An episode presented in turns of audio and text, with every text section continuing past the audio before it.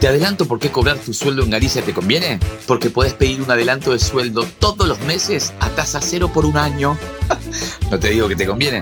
Empezá a cobrar tu sueldo en Galicia y llévate hasta 36 mil pesos en tu nueva tarjeta de crédito o pedí adelanto de sueldo a tasa cero durante un año. CFT, ATN, AIT, a 0% adelanto de sueldo a tasa 0% por 12 meses válido hasta el 31 del 12 de 2021. Otorgamiento de tarjeta de crédito vigente hasta el 30 del 9 de 2021. Vigencia y condiciones en bancogalicia.com. ¿Sabías que Voy es la primera low cost de combustible y que tendrá más de 100 estaciones a lo largo del país? Ya abrió en Once, Junín, Tandil, Realicó, Azul y Chipoleti. El futuro llegó con energía posible, accesible y de todos. Para más información, ingresa a www.voyconenergia.com.ar o envía un mail a info@voyconenergia.com.ar. Voy con energía. Ahora con cuenta DNI de Banco Provincia podés enviar dinero a tus contactos sin necesidad de cargar el número de documento. Solo necesitas validar tu número de celular a la app y listo. Es muy fácil y rápido. Descarga cuenta DNI y empezá a disfrutar de todos sus beneficios. Banco Provincia, el banco de las y los bonaerenses. Estudia actuación en Timbre 4. Niños, adolescentes, adultos. Dirección Claudio Tolcachir. Informes en www.timbre4.com.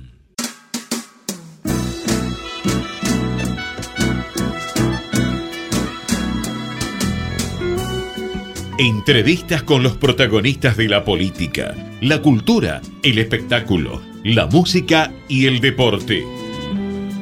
Un diálogo abierto para pensar desde una óptica diferente.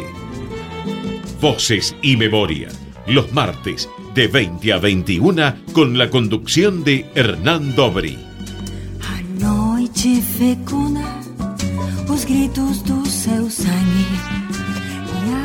Buenas noches, bienvenidos a una nueva emisión de Voces y Memorias. Hoy nos acompaña un actor, productor, guionista y esgrimista. Desde chico comenzó a practicar esgrima por influencia de su padre, quien se convirtió en su primer entrenador. Fue campeón argentino y luego sudamericano de esgrima. En 1975 se ubicó en cuarto lugar en los Juegos Panamericanos de México en la categoría individual de florete. En el 79 fue subcampeón panamericano en San Juan de Puerto Rico. Participó de los Juegos Olímpicos de Múnich y Montreal y, clasificó para los de Moscú. A los 18 años fue convocado como partener de Guy Williams, el zorro, a quien acompañó durante años en giras por el país y el exterior, en las que realizaron cerca de 750 shows. En paralelo comenzó su carrera como modelo publicitario, donde lo conoció Alejandro Doria, quien lo convocó para hacer televisión.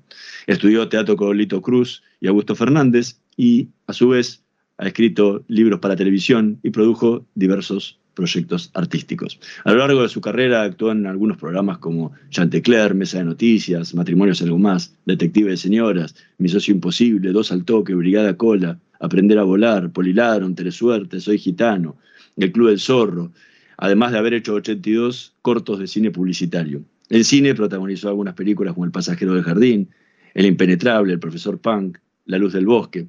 En teatro participó en obras como En Boca Cerrada, Qué Familia de Locos, Las Alegres Mujeres de Shakespeare, El Zorro, Vuelve el Zorro, El Zorro y las Monedas de Oro, El Zorro 3, La Espada de la Libertad, La Guardia del Zorro, El Diamante de la Corona. Mi mujer se llama Mauricio, Mr. Nueva York, El Zorro, El Tesoro de la Montaña Azul, La Jaula de las Locas y actualmente está encabezando el cartel de El Cuarto de Verónica. A lo largo de su carrera ha recibido muchísimos premios, entre ellos el Olimpia de Plata en la categoría de esgrima, y el Consejo Deliberante de General Puyredón le otorgó un reconocimiento a su carrera. Hoy nos tomamos un café con Fernando Lupis. Muchísimas gracias por estar hoy con nosotros. Uy, eh, Hernán, se me pararon los pelitos del cuerpo porque la verdad nunca me nombraron tantas cosas que hice. Yo digo, no, pucha, son muchas, muchas. Y algunos no es que me olvido, pero no, los, tengo recordándolo siempre. Y, la verdad que, es bastante, ¿no? Son 45 años de, trabajo en, los espectáculos, en, porque yo empecé de chiquito, ¿no? Pero este, después, bueno, me fui, me fui metiendo cada vez más, amando esta profesión. Y bueno, hasta que vino Doria y me mandaron, un Patricia Palmer me llevó de las orejas así a estudiar eh, con Lito Cruz y bueno, ahí empecé, empecé a, tomar otros valores, otras, otros conceptos, ¿no? Empecé a entender mucho más esta profesión y, y, este, y bueno, y, miro para atrás con estas cosas, son, es una maravilla, porque son muchas cosas las que hice. Y uno a veces quiere seguir haciendo mucho y mucho y mucho, pero bueno, todo llega. En la vida todo llega si uno le pone toda la fuerza y las ganas, como me llegó a mí el cuarto de Verónica, que para mí es una, un hallazgo en, mi carrera. Es tal vez el, el personaje que más este, más me costó en, tan poco tiempo. Cuesta porque era, era mucha letra y era un toro. Me llamó Virginia Mañago, que es una excelentísima directora, pero como los directores que nosotros queremos, los actores que, que te, van buscando lo, más chiquito, lo más, lo, más insignificante, ¿no? y, te va dando la tranquilidad y todo eso. Eh, y encima con Silvia Cutica, que la conozco hace muchísimo tiempo y hemos trabajado juntos y es una excelente mujer y, actriz impresionante. Está haciendo un trabajo oh, magistral. Y yo estar inmerso en, este, momento en un rubro que acá en la Argentina no, se daba mucho, no, por lo general nunca se ve, que es el, terror, el terror psicológico, el suspenso, eh, las sorpresas. Todo eso está, eh, pasa en esta obra, que Aira Levin hizo, hizo magia con, la escritura, con El bebé de Rosmarí en cine, con Polanski dirigiendo. O sea, todos esos nombres nos caen acá y en el paseo la plaza lo estamos mostrando y a lleno, lleno, el aforo lleno. Eso es una realidad y yo no lo puedo creer, no puedo creer una sala maravillosa como la Neruda, y ahora nos agregaron un día más porque estábamos eh, los domingos a las 20 horas y ahora vamos a estar a partir del jueves 26 a las 20.30, jueves y domingo. Así que vamos, vamos de a poquito, pero yo creo que esta obra da para mucho más. Y además, además déjame decir que está eh, Toti Bengochea, que es una excelente actriz, eh, tiene 23 años y es la hija de, de Alejandra Darín y de Alex Ben, o sea que tiene mucha sangre teatral. Y después está Adrián Lázare, que está perfecto en el papel, y, o sea, somos los cuatro. Pero estoy viviendo algo que no lo puedo, no lo puedo creer, no lo puedo creer. ¿Y qué, qué sentiste en la primera función cuando te volviste a parar en, el escenario? ¿Qué te pasó por adentro? Bueno, eh, fue muy difícil esta obra para mí muy difícil, porque me llamaron para hacer un toro, me llamó Virginia, la directora, para hacer un toro en 15 días. El toro para el público, bueno, ya casi, seguramente tu público casi todo lo conoce, pero igual vamos a refrescar. El toro es hacer un reemplazo de un actor que le pudo haber pasado algo, viajar o salió o le tocó otra cosa, como en el caso de Fabio Aste, que se fue a, hacer una serie en Estados Unidos, eh, no en Estados Unidos, sino en Uruguay para mm. Estados Unidos, y entonces quedaba el papel libre y a mí me llama Virginia Mañago y me dice, bueno, mira, es un toro. Y no, yo en pandemia no te voy a no, no, toro, no, no basta de toros, ya los toros te, te, te, destruyen, te destruyen porque no dormís, estás, te dormís con la letra, te levantás con la letra, eh, eh, eh, estás en cualquier lado y estás pensando en esa frase, a ver cómo es la situación, la película. Bueno, en fin, es muy duro. Y, bueno, y le dije que no, pero me dijo, por favor, lee el libro y después me decís que no mañana. Y la llamé la misma noche, le dije, lo hago, lo hago, lo hago, lo hago, para mí, para mí. Bueno, y fui a ver, fui a ver la última función de, Fabio Aste en el Teatro La Mueca, estaban con un éxito rotundo, ¿eh? llenaban, llenaban todo, siempre llenaban el teatro, que es un teatro corriente, es muy lindo, pequeño, pero interesante la corriente de teatro, y lo fui a ver y, me dijeron, mira, vas a ver que todos se paran y aplauden de pie. Claro, al ser más intimista eh, pasaba eso. Y yo lo viví, lo vi, todos aplaudimos de pie. Y acá eh, también, pero acá es mucho más grande el teatro. Entonces la respuesta es terrible. Bueno, ahora vos me dirás, ¿qué pasó? Después vino vinieron unas, este, unas normativas de salud y del gobierno donde se tuvo que parar y no había más teatro que valga ni nada y paramos tres meses. Y yo ya sabía la letra, en 15 días me estudié 50 páginas. Y, cosa que no es muy agradable estudiar de memoria la, la, letra, hay que vivir el libro, ¿no? Es otra, hay un proceso, ese proceso yo no lo tuve. Yo no tuve el mismo proceso que los otros tres compañeros. Y entonces los nervios estaban pero a flor de piel conmigo, porque yo no quería fallar. Y venía pifiando, pifiando, pifiando en los ensayos, que tuve cuatro ensayos nada más, tuvimos para, para, para estrenar este, eh, en el mismo teatro, ¿no? Pero yo sabía que el día del estreno iba a estar bien. Y bueno, estuve bien el día del estreno, Ahora, vos me dirás, ¿qué sentí? Sentí felicidad, felicidad de ir al teatro. De, eh, si bien hay nervios, porque el actor tiene, por más que tenga mucha experiencia, tiene nervios de que no salgan mal las cosas, que, que, la luz, este, ni el sonido y esto, y, y, lo, y que no se quede ningún compañero, que no te quedes vos. Esos son los nervios que te da. No te da miedo el público, al contrario, el público te fortifica. Es lindo escuchar el silencio o, por lo menos escuchar cuando entran que hay un murmullo muy interesante, se está llenando. Es como cuando te dicen merd, ¿no? Porque los carruajes dejan todo sucio en la calle. Y después de eso, el silencio absoluto. Hernán, yo te digo que esto es lo más parecido, eh, voy a decir un algo irreverente, por favor que no me escuche ningún literario de estos y qué sé yo, pero parece cine en teatro, es, increíble, es, raro, ¿viste? Yo nunca escuché eso, no, lo inventé yo, lo dijo alguien, ahora ya no me acuerdo, pero parece cine, porque vos estás viendo, estás viendo una película y hay un silencio increíble, salvo los momentos de incomodidad que tiene el público o de sorpresas y esas cosas, ahí, este, ahí se mueve un poquito, pero en general hay un 95% de un silencio total y después viene un aplauso que es, este, es maravilloso. Eh, creo que es lo que, ah, es lo que nos da la vida a los actores esto.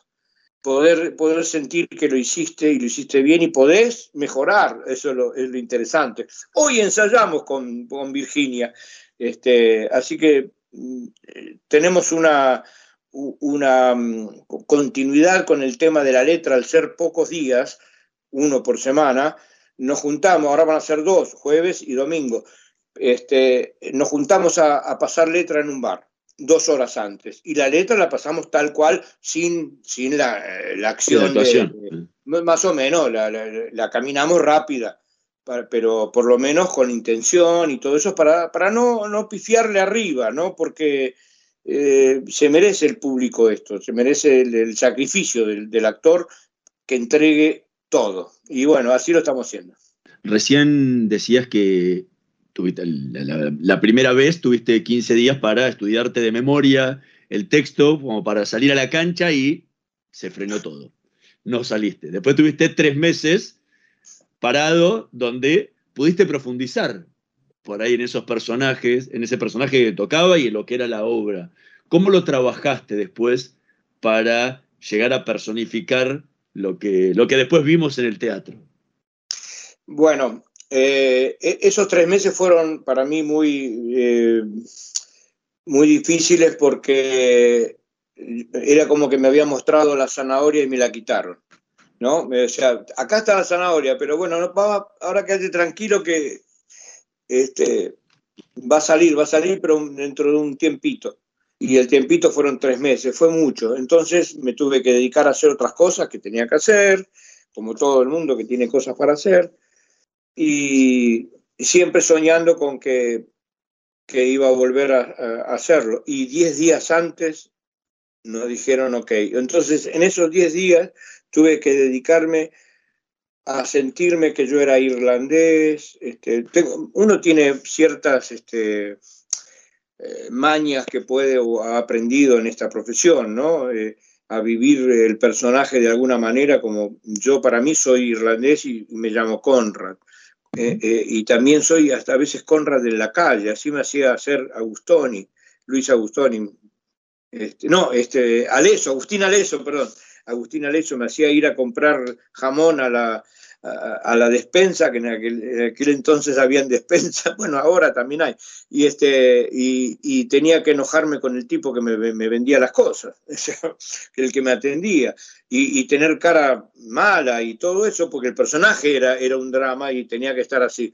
Bueno, esas cositas las tenemos y, siempre las usamos. eh, más que nada yo me apoyé mucho, mucho, mucho en la directora, porque hay actores que, les gusta que los dirijan, hay otros que no, les hace nada, sino mantienen su, su, este, su camino y ofrecen a la directora, no le gusta, hago esto, esto, pero yo me desnudo totalmente ante la directora y le digo, ¿te gusta esto? Sí, no, o por el otro lado, vamos por acá, y ella misma me va llevando y me dice, no, eso no, no, no, no, vos tenés que al contrario, vos tenés que estar abajo para que ella esté arriba o viceversa, o sea, lo que sea, ¿no? Como ejemplo, ¿no? Y, este, y me apoyé muchísimo en ella. Virginia es una, directora impresionante, ya lo dije varias veces, pero no es porque quiero quedar bien con ella, sino que ella me ha hecho quedar bien con el personaje. Yo, el personaje se lo debo a ella eh, eh, y también a, mis compañeros que me tomaron el tiempo, me, regalaron su tiempo de ensayo, que fueron en esos días muy, muchos y continuos todos los días, y hasta, y hasta el día de hoy que hacemos repaso, hicimos un repaso hoy. Entonces, eh, qué sé yo, hay muchas maneras de, hacer teatro, pero hay un solo, solo corazón. Estamos conversando con Fernando Lupis, vamos a escuchar el primer tema que eligió para esta noche de Voces y Memorias, Viva la Vida, la versión de Coldplay.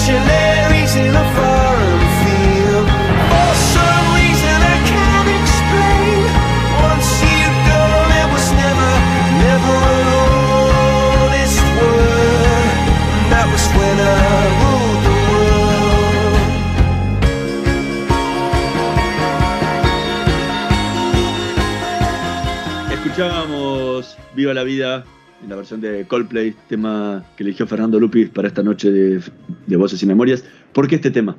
Es porque me parece que son, eh, que, es, que, hay eh, no solamente la letra, sino que la melodía es muy, muy interesante, a mí me gusta, muy fresca, muy volátil, a mí me gusta mucho la, eh, lo, orquestado, ¿no? Me, encanta el, vuelo que toma el, músico. Y bueno, me parece que ellos tienen un estilo muy, eh, muy reconocible, tal vez, ¿no? ¿Mm? Eh, y eso me gusta, nada más es sobre, es sobre gusto. Yo no soy muy musical, pero sí me gusta la música. vos empezaste de muy joven, y empezaste de muy joven como esgrimista, de la mano de tu padre, pero es un deporte que normalmente es un deporte complementario, uno podría llamarlo. Tiene que hacer otra cosa para poder vivir, porque son ah. muy pocos los esgrimistas que pueden vivir de la esgrima. Y más en la época en la que vos empezaste. Hoy por ahí hay becas y un montón de cuestiones que pueden hacerlo. Impresionante, sí. ¿Con qué soñaba ese chico hacer para vivir cuando comenzaste con el esgrima? Sabiendo que eso podrías practicarlo, pero no vivir de eso?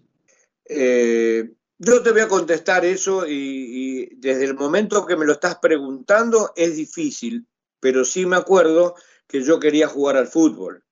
No quería ser esgrima porque mi papá era esgrimista y yo iba a ver a las grandes galas, eh, campeonatos del mundo que se hicieron en Argentina, en Buenos Aires, papá me llevaba, a mí me gustaba ver, pero, viste, como era chico, Este, los chicos tenemos por ahí otras cosas en la cabeza, jugar a la pelota, hasta que un día, cuando tuve 14 años, no, ya no era modelo, ¿eh? Eh, todavía no hacía esgrima, así que vengo bien con la respuesta.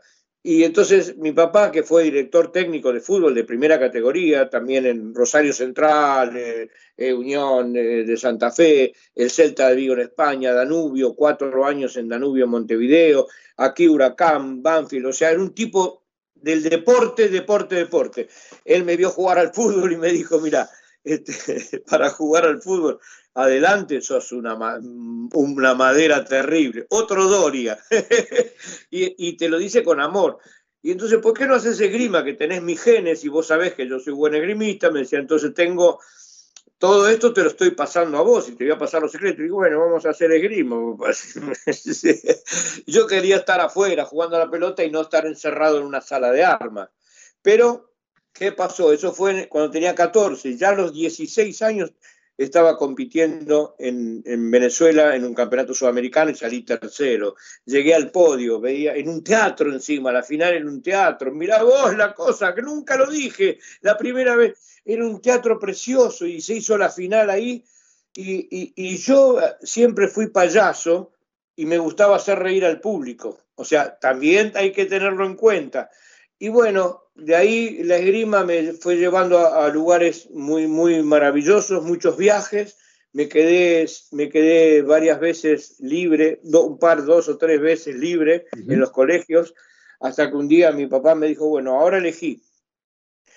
O, empezás a capacitarte con otras cosas, con el inglés, con la mecanografía, con, este, con el dibujo, que yo soy dibujante. Entonces, ahí dije dibujo, sí, porque a mí me encanta y este y me anotaba en todos los, todos los cursos, eh, eh, desnudos, dibujo, sí, sí, anatomía, sí, sí, sí, todo, todo hacía.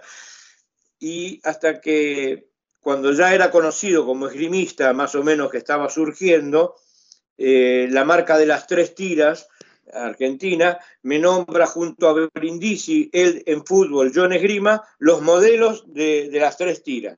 Entonces yo salía por la, la, revista, vestido de, con las tres tiras y todo eso, y pim, pum, pam, y me pagaban, y me pagaban muy bien. Entonces ahí empecé a decir, bueno, mi carrera sería ser modelo para poder viajar en esgrima y representar al país, porque antes no teníamos beca, no había nada.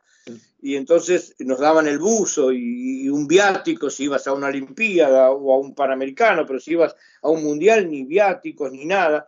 Eh, muy difícil, muy difícil, una época muy difícil, pero muy glamurosa, mucho, mucho glamour había. Y a mí me gustaba volver de, de los viajes y, me gustaba ir a ver el obelisco. Mirá vos una cosa que nunca, nunca lo dije, la primera vez que lo digo, pero me gustaba ver la 9 de julio. Estuve como si estuve en Francia o en Hungría, o estuve acá o estuve en Australia.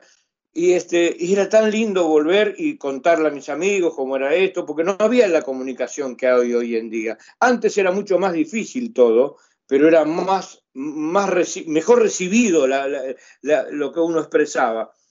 Entonces, este, y así se fue formando mi, mi, mi, carrera como esgrimista, medio artista, por el lado de las publicidades, que empecé a, hice muchas publicidades, como no sé, cerca de las 100, 80 y pico, hice no me acuerdo cuántas, pero vos, vos, vos lo contaste al principio. Y, este, y cada película era una cosa muy interesante, no solamente por la plata, sino era porque a mí me gustaba aprender eso.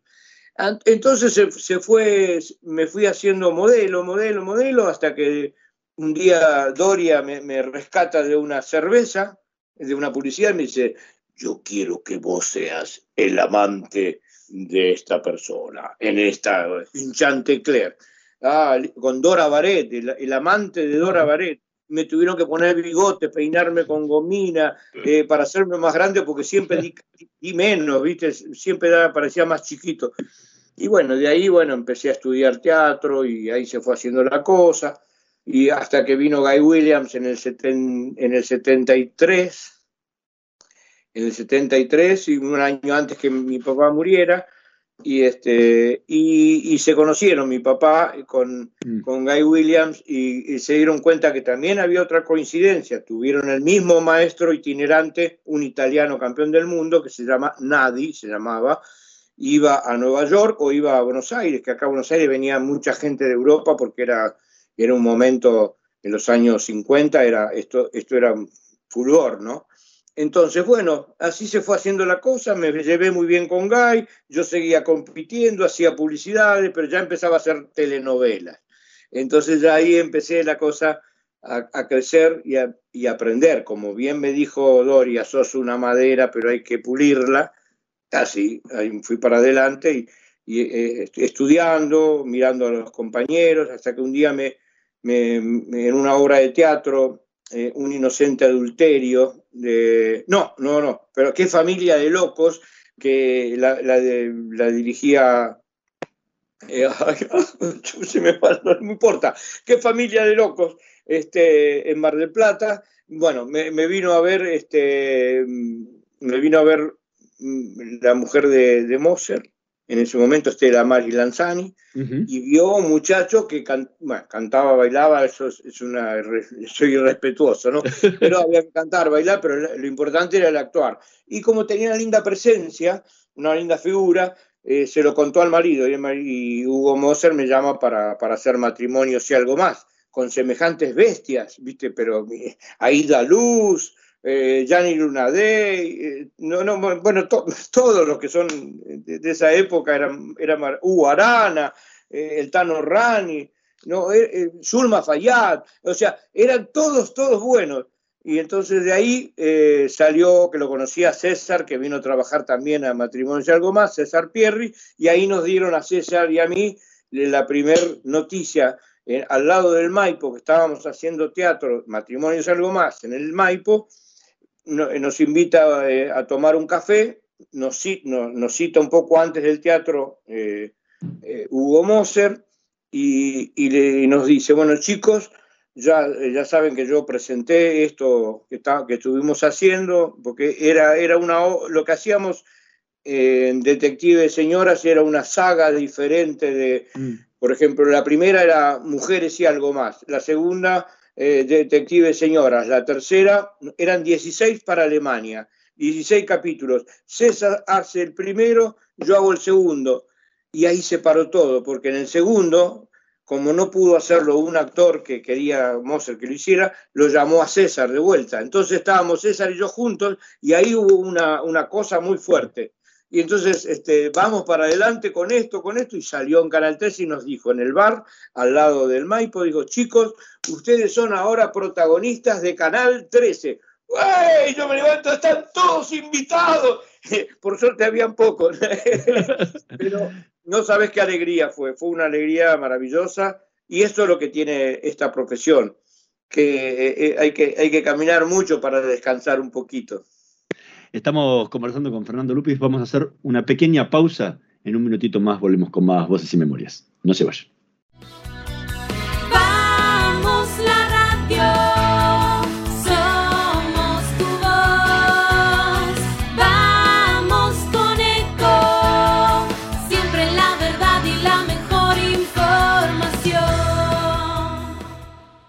Espacio cedido por la Dirección Nacional Electoral. Nos unimos para ser tercera fuerza y pelear por trabajo para todos y todas. En Buenos Aires, del Caño del Play, Jordano Diputados, Frente de Izquierda Unidad, lista 5041A. Espacio cedido por la Dirección Nacional Electoral. Salimos a buscar las vacunas, salimos de vacunarnos y de a poco las cosas nos van a empezar a salir.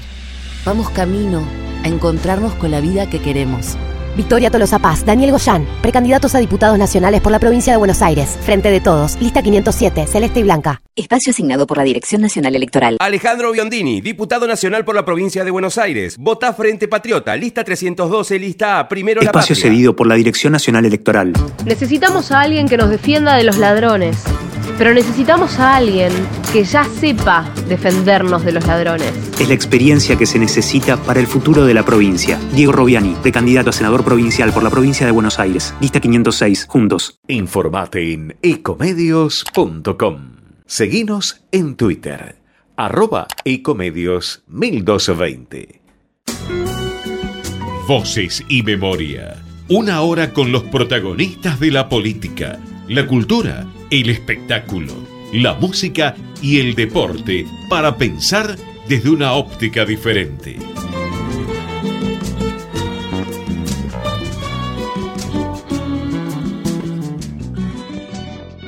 Seguimos en Voces y Memorias conversando con Fernando Lupis. Eh, durante, o sea, desde temprana edad sos esgrimista, hasta el día de hoy que seguís preparándote y compitiendo. Eh, y desde muy joven también sos actor, hasta el día de hoy. Si mm. tenés que completar en un hotel, en un aeropuerto, profesión, ¿qué pones? Ladrón. Siempre robé en todos lados, robé en el buen sentido. No, eh, bueno, yo te la voy a contestar bien esta. Eh, eh, lo de esgrimista siempre, de chico ponía esgrimista, pero cuando empecé a trabajar como actor, no podía poner actor, porque parecía irreverente, ¿viste? irrespetuoso. Sí, ¿qué voy a hacer actor si estoy haciendo unas novelas, unos personajes chiquititos, ante estos monstruos que tengo al lado, Pablo Larcón, eh, eran todos, ¿viste? Y con el tiempo, y yo pongo actor, ¿viste? Yo pongo actor, y yo pongo actor. Y, este, y bueno, tantas veces pones actor, tantas veces que, que con todo lo que hay en el medio te vas convirtiendo en actor. Y disfruté muchísimo la vez que me, dio, eh, me dieron el carnet de actor eh, profesional, me sentí impresionantemente feliz. Eh, Brandoni, que era el presidente de la, de, la, Asociación Argentina de Actores, me lo entregó y este, me entregó el carnet. Y, bueno, e, esas cosas son... Entonces ya cuando viajaba, ya, escúchame, tengo el carnet, papá. Muy lindo. ¿Y cuándo te sentiste internamente actor?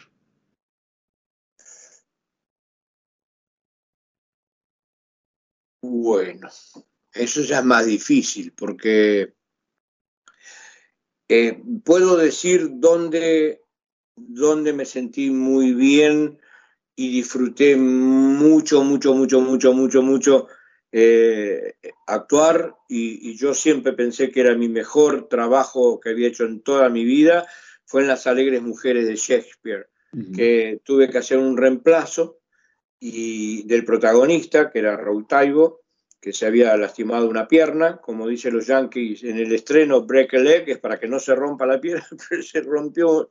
Y yo hacía esgrima, eh, yo daba esgrima, porque como era de Shakespeareana la obra, eh, Hodgman, eh, inducido por, por, por Taibo, que en ese entonces éramos muy amigos, este, y la vida pasa, este, no dije nada. Bueno, y, entonces eh, el mismo Raúl pidió que, que tomara clase de esgrima, eh, que yo les enseñara esgrima, porque había peleas de esgrima. Pero Hodgman dijo, no, vamos a hacer una cosa, le vas a dar esgrima a todo el elenco eh, por lo menos 40 minutos antes de, empezar cada ensayo. Uy, era para mí una gloria. eso, eso para mí era.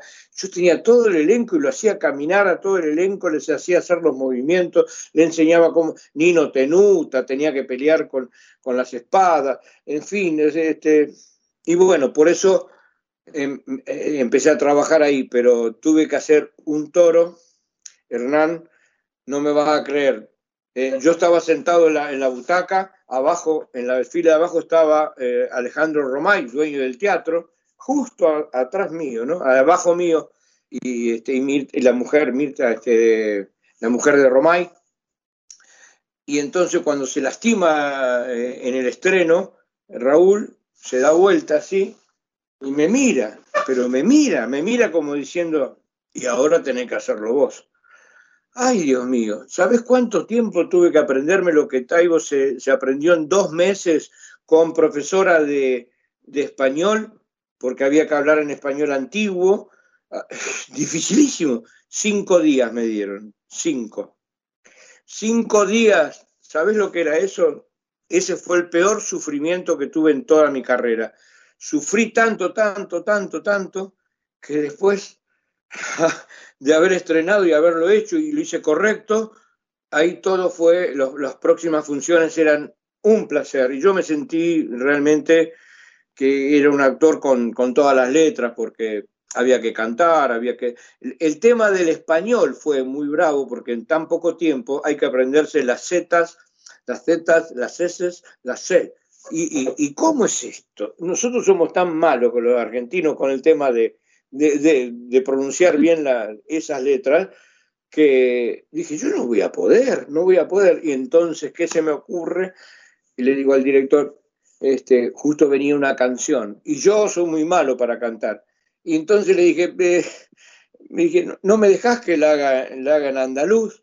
Este, y entonces, como yo soy muy jodón, y entonces venía el andaluz y hablaba así, era don Juan Tenorio de Tirso de Molina, era todo, hablaba de esto y nadie podía decir que yo no era de ahí, era un, era un galán de verdad, era la vestidura y el corazón de galán. Así, entonces, bueno, todo eso yo me, eh, me, me, me, reflejaba en Ángel Magaña, no sé por qué, pero los actores tenemos a veces cositas así, y bueno, yo me imaginaba Ángel Magaña por, por el physique rol, qué sé yo, y, y, la vestimenta, lo que era, con chabó acá y espadas encima, una espada. No, no, no, era todo redondo para mí. Y bueno, hice muchas funciones hasta que se recuperó, en dos meses se recuperó eh, Taibo y le cedí de vuelta su, su personaje, por supuesto, era de él y, pero fue los mejores momentos, eh, una de las mejores, mejores trabajos que yo hice en toda mi vida. Y bueno, después viene la subida, bajada, los protagonismos y las esperas, los tiempos, ¿no? Sí, este, elegir mal, equivocarse, todo, equivocarse de, de, obra, elegir una obra que no es, o te llaman y te, y te la perdiste. He dicho que no a obras que fueron emblemáticas, como el champán las pone mimosa, por ejemplo. Me habían llamado a mí y mi representante dijo, no, si está en el mismo teatro, está haciendo 5gay.com, y este, ¿qué va a estar haciendo ahora? Se va a ir de, un teatro en, lo de Rottenberg, el multiteatro. Entonces me perdí a hacer eso y lo hizo eh, Marcelito de Belis, que es bárbaro. Marcelo de Belis es un caramelo. Este, Así que, bueno, mira vos, decís la palabra actor y puedo llegar a estar hablando un rato largo, ¿no? Pero bueno.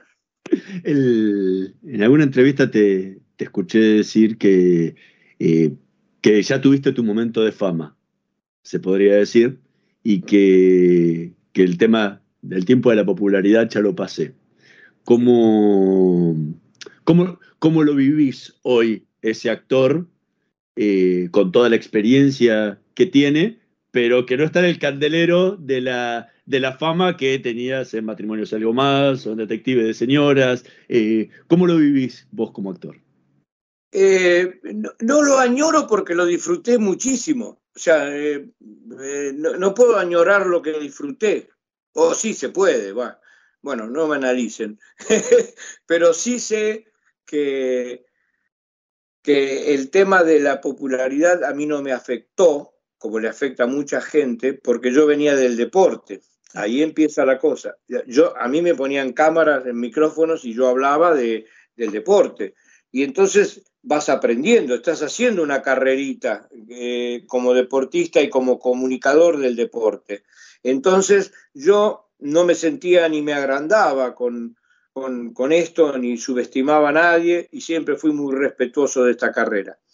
Yo sé que cuando tuvimos este, Detective Señora fue el punto más fuerte que, tuve en mi vida, porque nos veían tres millones de personas todas las semanas, era, muchísimo. Eh, y en la calle se, se notaba mucho, demasiado, era, a, veces, a veces era no poder ir a, un shopping a dar una vuelta a mirar una vidriera porque no, no, me tenía que ir, daba la vuelta y me no, no pude, no pude porque, este, y además yo firmo, ponga todo, viste, ¿cómo te llama? ¿Y tu abuela cómo se llama? Yo soy así.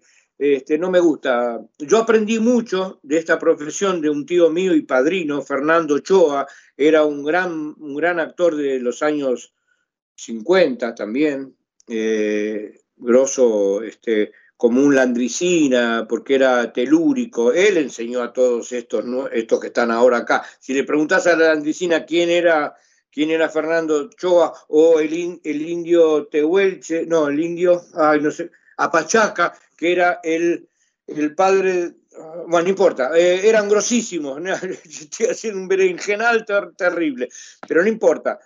Sí le quiero decir que él me enseñaba a tratar bien a los periodistas, que son los que te van a, catapultar, eh, son los que te van a subrayar, son los que te van a poner es el título lo- este, o el epígrafe.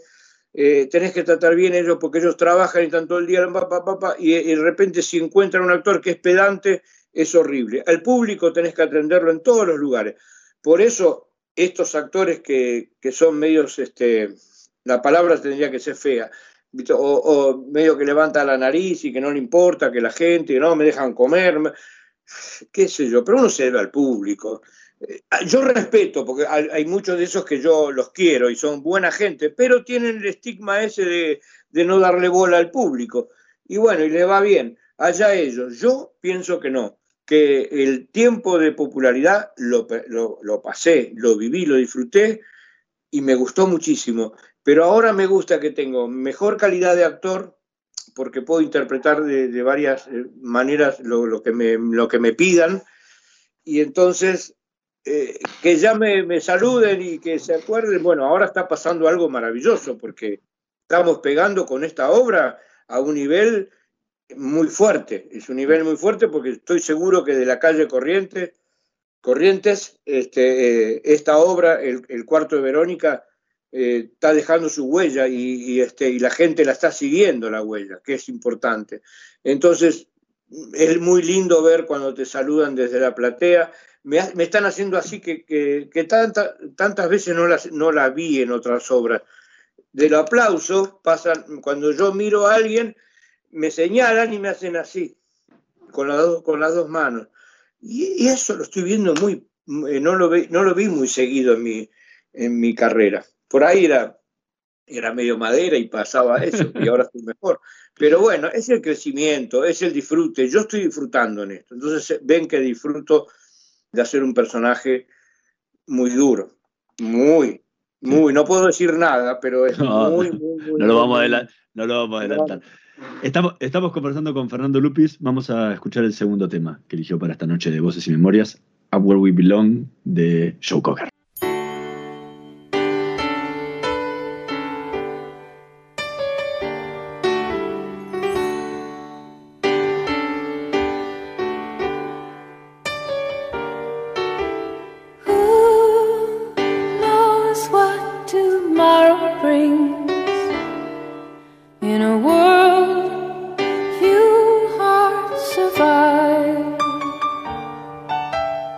All I know is the way I feel when it's real. I keep it alive. The road is long. There are mountains in our way, but we climb a stair every day. The lifters up where we belong, where the eagles cry on the mountain high. The lifters up where we belong, far from the world below, up where the clear winds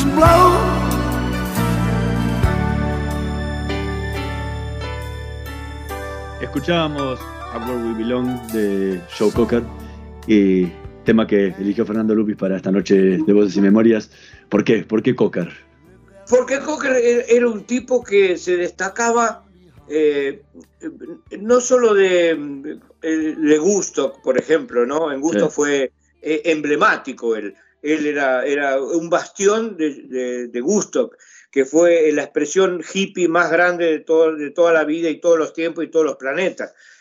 Y siempre fue simpático. Y además tenía ese tono de voz que es así, medio, medio agarrado, pero tan melodioso que por eso me gusta. Hay mucha música, hay muchísimos, muchos buenos músicos. Tenemos un, tenemos un planeta lleno de gente sabia en esto. Pero yo no sé, yo me, me voy quedando con algunos, pero no, no, no soy fanático de Cooker, pero sí me gusta. Cuando falleció Guy Williams, de- decidiste durante 10 años casi eh, dejar de hacer el zorro. ¿Qué te pasó en el momento que, que te enteraste de la muerte de él, que era como un segundo padre para vos? Sí, fue un segundo padre por todo lo que vivimos, bueno, juntos, via- viajes, 750 shows, mucha, mucho hotel, mucho almuerzo, mucha cena, mucha charla, muchos consejos. Eh, yo recibí de él, eh, sobre todo que se puso mal también cuando se enteró que mi papá había fallecido, cuando él vino en el 74, porque él iba y volvía, a veces dos veces en el año iba y volvía. Eh, En total se quedó 16 años en la Argentina. Y este, es más, vivió en este departamento donde estoy hablando, vivió siete meses con Araceli Lizazo, con, con su pareja argentina. Este, mm, ¿Qué me pasó? Bueno, Araceli me llama a las 2 menos 20 de una noche, no me acuerdo qué día era, pero sí me acuerdo el horario, porque miré un teléfono 2 menos 20 y, me llamó llorando diciendo que había fallecido Guy y bueno, fue un dolor extra muy fuerte, muy, muy fuerte porque primero que fue sorpresivo, no es que estaba enfermo. Entonces vos si alguien está enfermo ya te preparás para esas cosas. Fue un aneurisma o casualidad y otra casualidad más, mi papá muere de lo mismo, de un aneurisma. Yo me tendría que hacer, este, hacer ver para que no tener el problema tan... No quiero, no quiero jorobarle la vida a nadie, eh, menos cuando soy tan chico como ahora. Este, bueno, y nada, eh, cuando, él, cuando él, parte, para mí, yo que era el hijo del zorro, eh, como, como hacía del hijo del zorro en, los espectáculos, todo, se terminó el zorro. Se terminó. Nunca más, no, ni, ni- ni loco. Y a los 10 años me llama un, un amigo mío, un esgrimista, cirujano plástico, López Vargas, y me dice, ¿qué vas a hacer para los 10 años de Guy Williams? de su desaparición. Y no sé, lo voy a comunicar a la prensa, le dije, voy a, voy comunicar que, lo pongan porque siempre es bueno recordarlo. ¿Y por qué no haces el zorro? Si sos, sos esgrimista, sos actor. No, no, no, no, no, no, no, no, no. Bueno, entonces me, toca, me toca lo del el reemplazo de Taibo. Eso para que quede pendiente, pero ahí, vamos a llegar. Y entonces, este, eh, el día del estreno mío, el reestreno de la obra, que estaba lleno de, de cámaras, de periodistas, me están haciendo una nota a mí y a Romay acá al lado. Y, eh, y mi notero, el que me está haciendo la nota a mí, me dice, ¿vas a hacer el zorro? ¿O es verdad que vas a hacer el zorro? Y Romay se da vuelta, sí, lo vamos a hacer con Fernando. Y te tomo la palabra, le dije. bueno, y de ahí, bueno, es muy largo explicar todo lo que pasó, pero eso fue en el, en el año 99. Y en el 2000 lo hicimos en el Teatro Broadway, con- hicimos dos meses de vacaciones y metimos 44 mil espectadores. Todos los días, 1.600 personas. Todos los días, 800, 800. Cartelito, cartelito. O sea que no le erré con... el- Ah, bueno, pero pará. Eh, Hay, hay una cosa más. Entonces, bueno, ya lo, me lo dijo mi amigo, me lo dice Romay. Romay es el que tiene el, poder, ¿no? Y en los teatros. Entonces estoy en Teleindi y lo agarro a Miloranza, Daniel Miloranza, gran amigo y actor, y este, le digo, che, Daniel, me pasó esto con Romay, qué sé yo. Si vos haces el zorro, yo hago el capitán monasterio. Ah, y ahí empezó a tomar color la cosa y me dijo, pero me tenés que enseñar a hacer esgrima. No sabés la pelea que hicimos con él. No, hasta sillas nos tirábamos, pa, pum, pum, pelea por todos lados. Y él vivía como un nene haciendo esgrima jugando al, al zorro. Porque yo le decía a todo el elenco siempre, hicimos ocho versiones después diferentes, tenemos que jugar. Si no jugamos a cada personaje, sonamos. Si lo hacemos como, como, como está marcado y, caminan y, desfilan, no, no sirve. El soldado tiene que jugar a ser soldado, porque de ahí te van a sacar para otras cosas y todo. Si todos le ponemos empeño, y bueno, siempre las producciones fueron este, Pamela David, Jimena Capristo, eh, Bettina Capetillo, Paula eh, ay, uy, este, para este, las hermanas Marul, sea, esas fueron todas las parejas del zorro. Y este, Paula Ciero fue la primera, y divina, estaba bárbara. Bueno, todos fueron buenos en el zorro, todos brindaron de todo en, en estas ocho versiones, y siempre dio, siempre llenamos los teatros, siempre ah, también la sufrimos un poco, o sea, de, de todos los colores, pero el zorro me dio mucho. El, en la última función fue en Luna Park. Está- Sí, entre Eh, 10.000 personas. En ese momento colgaste la máscara. ¿Volverías a hacer el zorro? No, no. Salvo que haya un billete. No, no, no, no. No, no, no, pará, pará, no, no. Mira, ya me comí un amago con, con el socio de Spielberg en Estados Unidos. Que, eh, John Gertz, el dueño de Zorro Production Inc. O sea, es el dueño del zorro en el mundo. Y me invitaron al destape de la estrella, donde él me dice, yo no voy a poder estar, pero este, voy a estar este, no sé cómo me dijo el tipo, yo agarré un avión y dije, bueno, pero yo voy a ir a verte a vos. Entonces me fui a, a Oakland, San Francisco, para pedirle eh, que me deje hacer una serie, que la íbamos a hacer con Adrián Suárez. Que después, después Adrián Suárez se fue para atrás.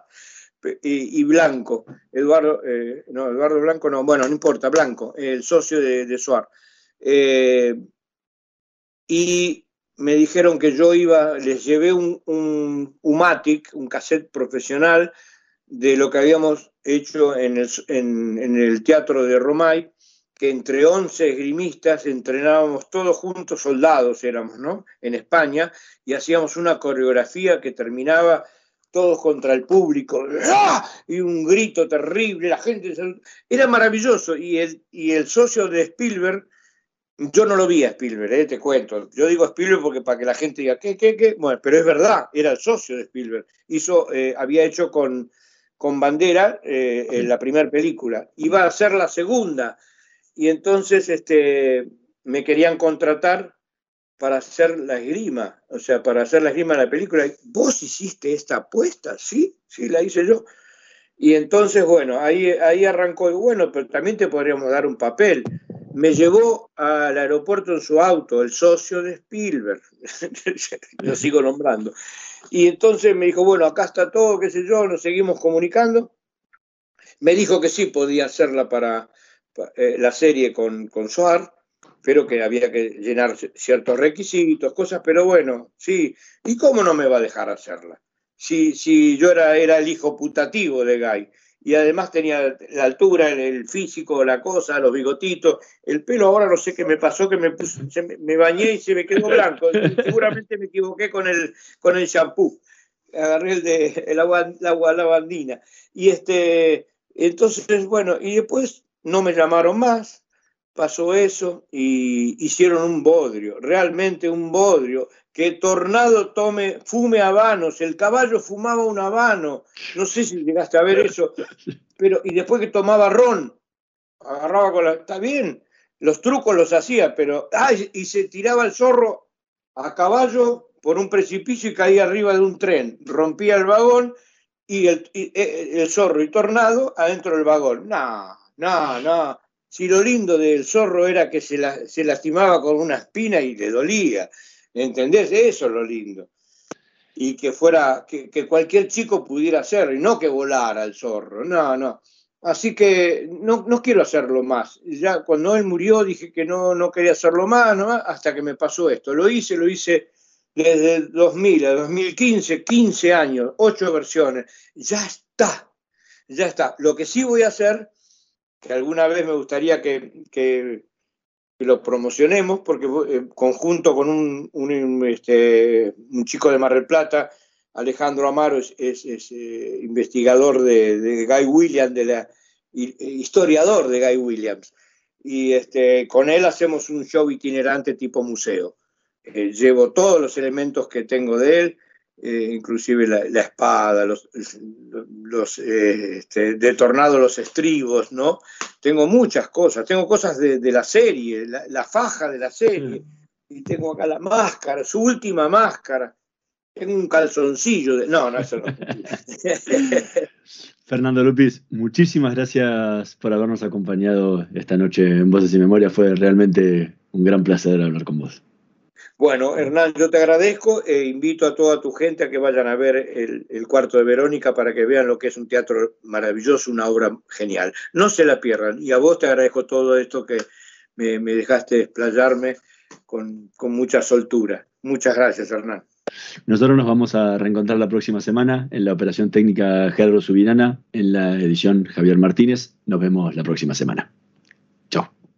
Maite es mi hermana y es dueña de MyTech, una pyme que hace membranas para tech y que gracias a su esfuerzo y la ayuda de Galicia, de a poco se va volviendo importante. Trae tu negocio a Galicia y disfruta hasta 10 mil pesos acreditados en tu cuenta. Cuenta y terminal gratis hasta 12 meses. Seguro integral PYME con una cuota bonificada. Conoce más en bancogalicia.com. Galicia. Cartera comercial sujeto a previa verificación comercial crediticia y cumplimiento de requisitos legales válido del 5 del 7 de 2021 al 30 del 9 de 2021. Maite, una.